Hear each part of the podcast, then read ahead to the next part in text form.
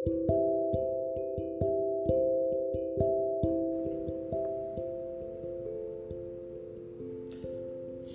Bapak Ibu, Saudara-saudari semua yang dikasihi oleh Tuhan.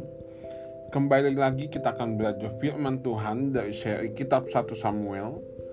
Pada hari ini kita akan membahas 1 Samuel pasal 19. Kita akan memfokuskan pembacaan pada ayat 1 sampai dengan ayat yang ke-6 dan saya akan membacakan bagi kita semua untuk kita semua 1 Samuel 9 ayat 1 sampai dengan ayat yang ke-6. Demikianlah firman Tuhan.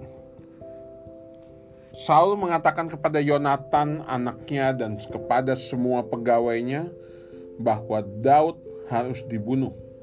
Tetapi Yonatan anak Saul sangat suka kepada Daud sehingga Yonatan memberitahukan kepada Daud, "Ayahku berikhtiar untuk membunuh engkau." Oleh sebab itu, hati-hatilah besok pagi, duduklah di suatu tempat perlindungan, dan bersembunyilah di sana. Aku akan keluar dan berdiri di sisi ayahku di padang tempatmu itu. Maka aku akan berbicara dengan ayahku perihalmu. Aku akan melihat bagaimana keadaannya, lalu memberitahukannya kepadamu. Lalu Yonatan mengatakan yang baik tentang Daud kepada Saul ayahnya. Katanya, janganlah raja berbuat dosa terhadap Daud hambanya, sebab ia tidak berbuat dosa terhadapmu. Bukankah apa yang diperbuatnya sangat baik bagimu? Ia telah mempertaruhkan nyawanya dan telah mengalahkan orang Filistin itu dan Tuhan telah memberi kemenangan yang besar kepada seluruh Israel. Engkau sudah melihatnya dan bersuka cita karena karenanya. Mengapa engkau hendak berbuat dosa terhadap darah orang yang tidak bersalah dengan membunuh Daud tanpa alasan? Saul mendengar perkataan Yonatan dan Saul bersumpah, "Demi Tuhan yang hidup, ia tidak akan dibunuh. Lalu Yonatan memanggil Daud dan Yonatan memberitahukan kepadanya segala perkataan itu. Yonatan membawa Daud kepada Saul dan ia bekerja padanya seperti dahulu.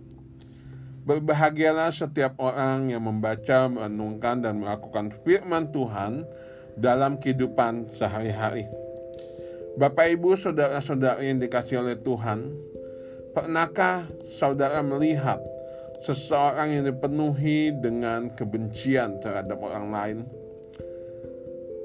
Karena saking bencinya sampai memikirkan hal-hal yang jahat, seperti menyumpahkan hal yang buruk terjadi, sampai melakukan tindakan yang berupaya menyingkirkan orang yang dibencinya.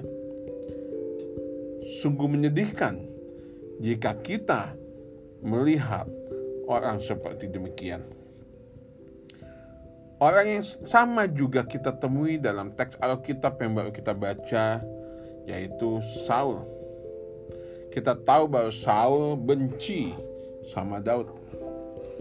Semua bermula pada adanya upaya rakyat yang membandingkan dirinya dengan Daud. Di dalam pasal-pasal sebelumnya yakni 1 Samuel 18 Rakyat menyanyi Saul mengalahkan musuh beribu-ribu. Daud mengalahkan musuh berlaksa-laksa. Pembandingan inilah yang secara tidak langsung membuat Saul menjadi dengki dan berujung kepada benci. Memang pada umumnya manusia tidak suka atau memiliki kecenderungan tidak suka dibanding-bandingkan dengan orang lain. Dibandingkan orang lain lebih cantik, lebih ganteng, lebih rajin, lebih sukses, lebih pintar, dan banyak hal lain baiknya. Hal yang dilakukan oleh rakyat sebenarnya merupakan nyanyian sukacita atas kemenangan yang didapatkan. Namun, Hal tersebut membuat Saul menjadi baper, membenci Daud, Dan akhirnya kita melihat Saul yang baper dan membenci Daud.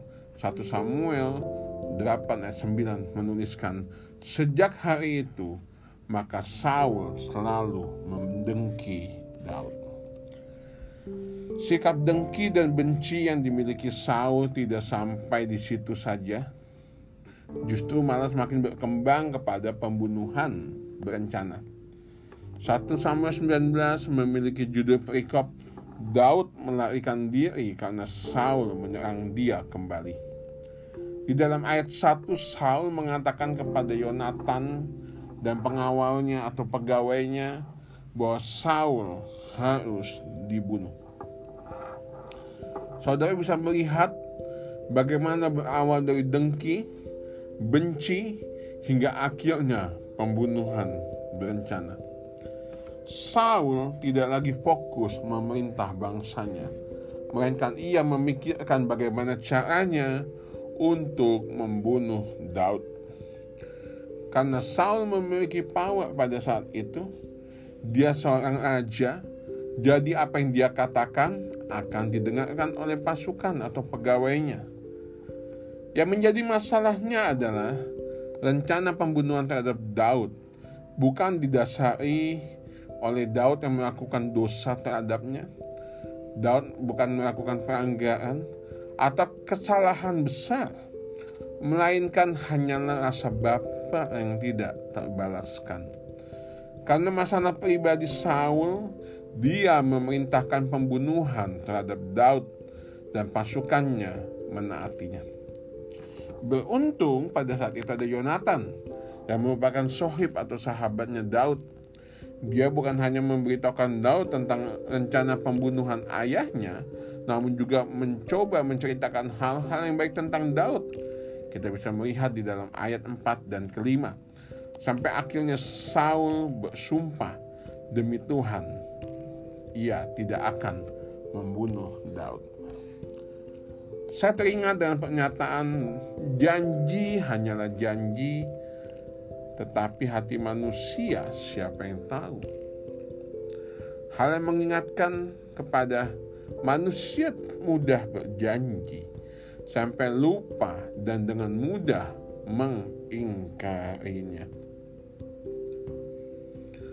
Hal ini terjadi pada Saul di mana pada ayat yang ke-6 ia bersumpah demi nama Tuhan.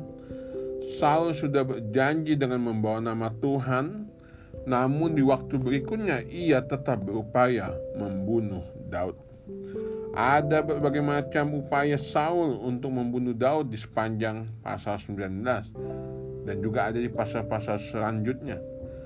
Di pasal 19 ada beberapa upaya pembunuhan yang dilakukan oleh Saul terhadap Daud. Di dalam ayat yang ke-9 sampai 10, ayat 11 sampai 17, ayat 20 sampai dengan 24 kita dapat melihat semua upaya yang dibuat oleh Saul berakhir gagal dan tidak membuat dirinya semakin baik, justru sebaliknya semakin merosot. Pertanyaan bagi kita semua, bagaimana dengan kehidupan yang kita jalani? Apakah kita seperti Saul yang memiliki kebencian atau rasa tidak suka dengan orang lain?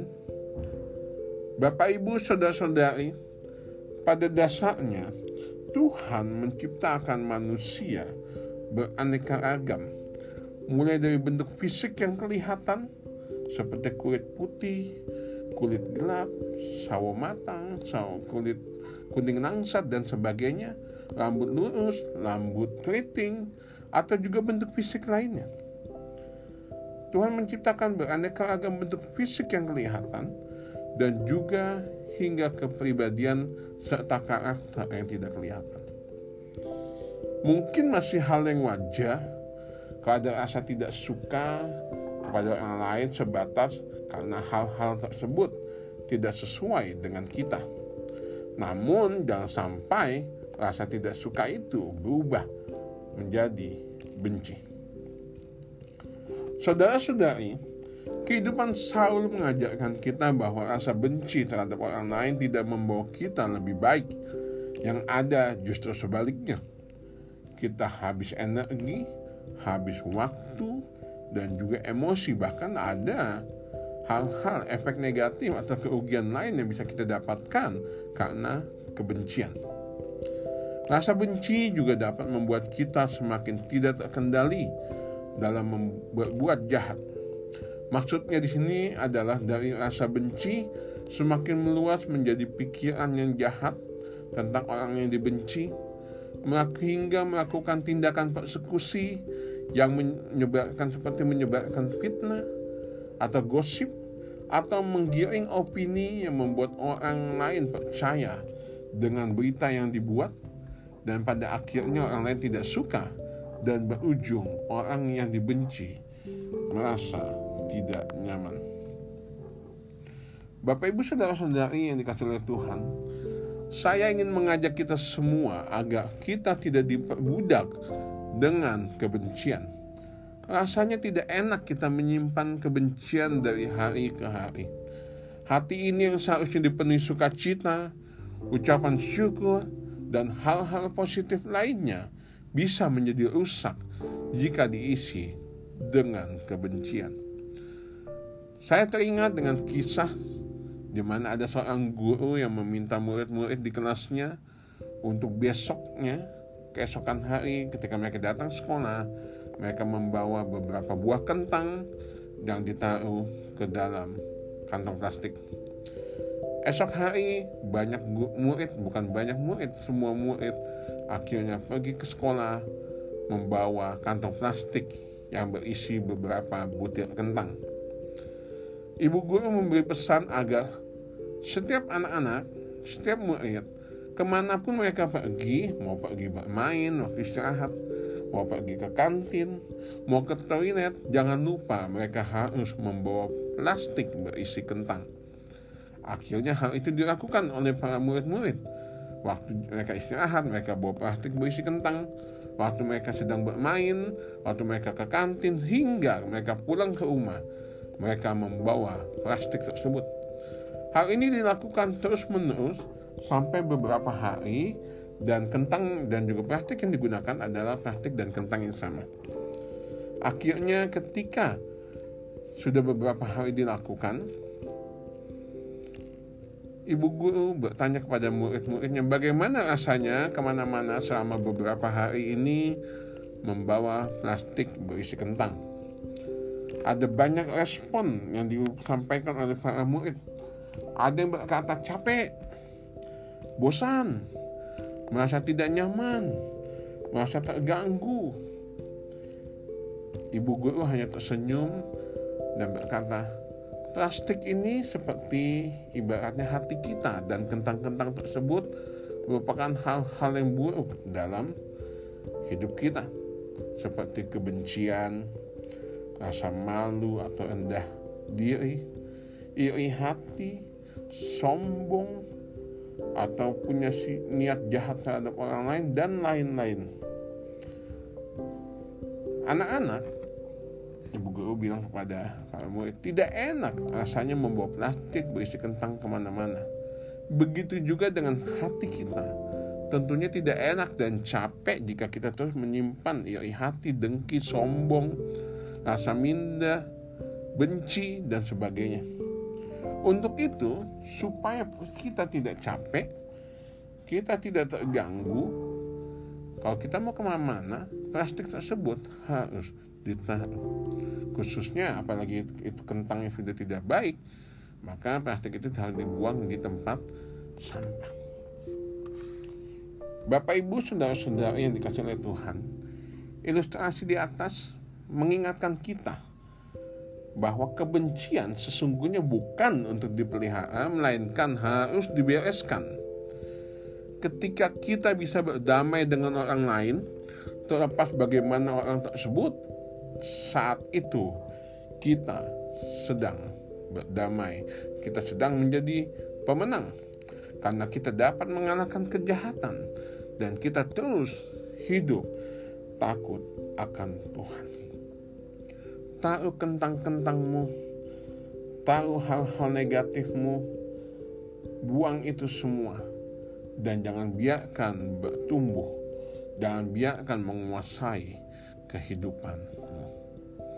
Kiranya Tuhan menolong kita untuk terus bertumbuh menjadi seperti Tuhan Yesus melalui firman yang kita pelajari. Selamat beraktivitas. Tuhan Yesus memberkati.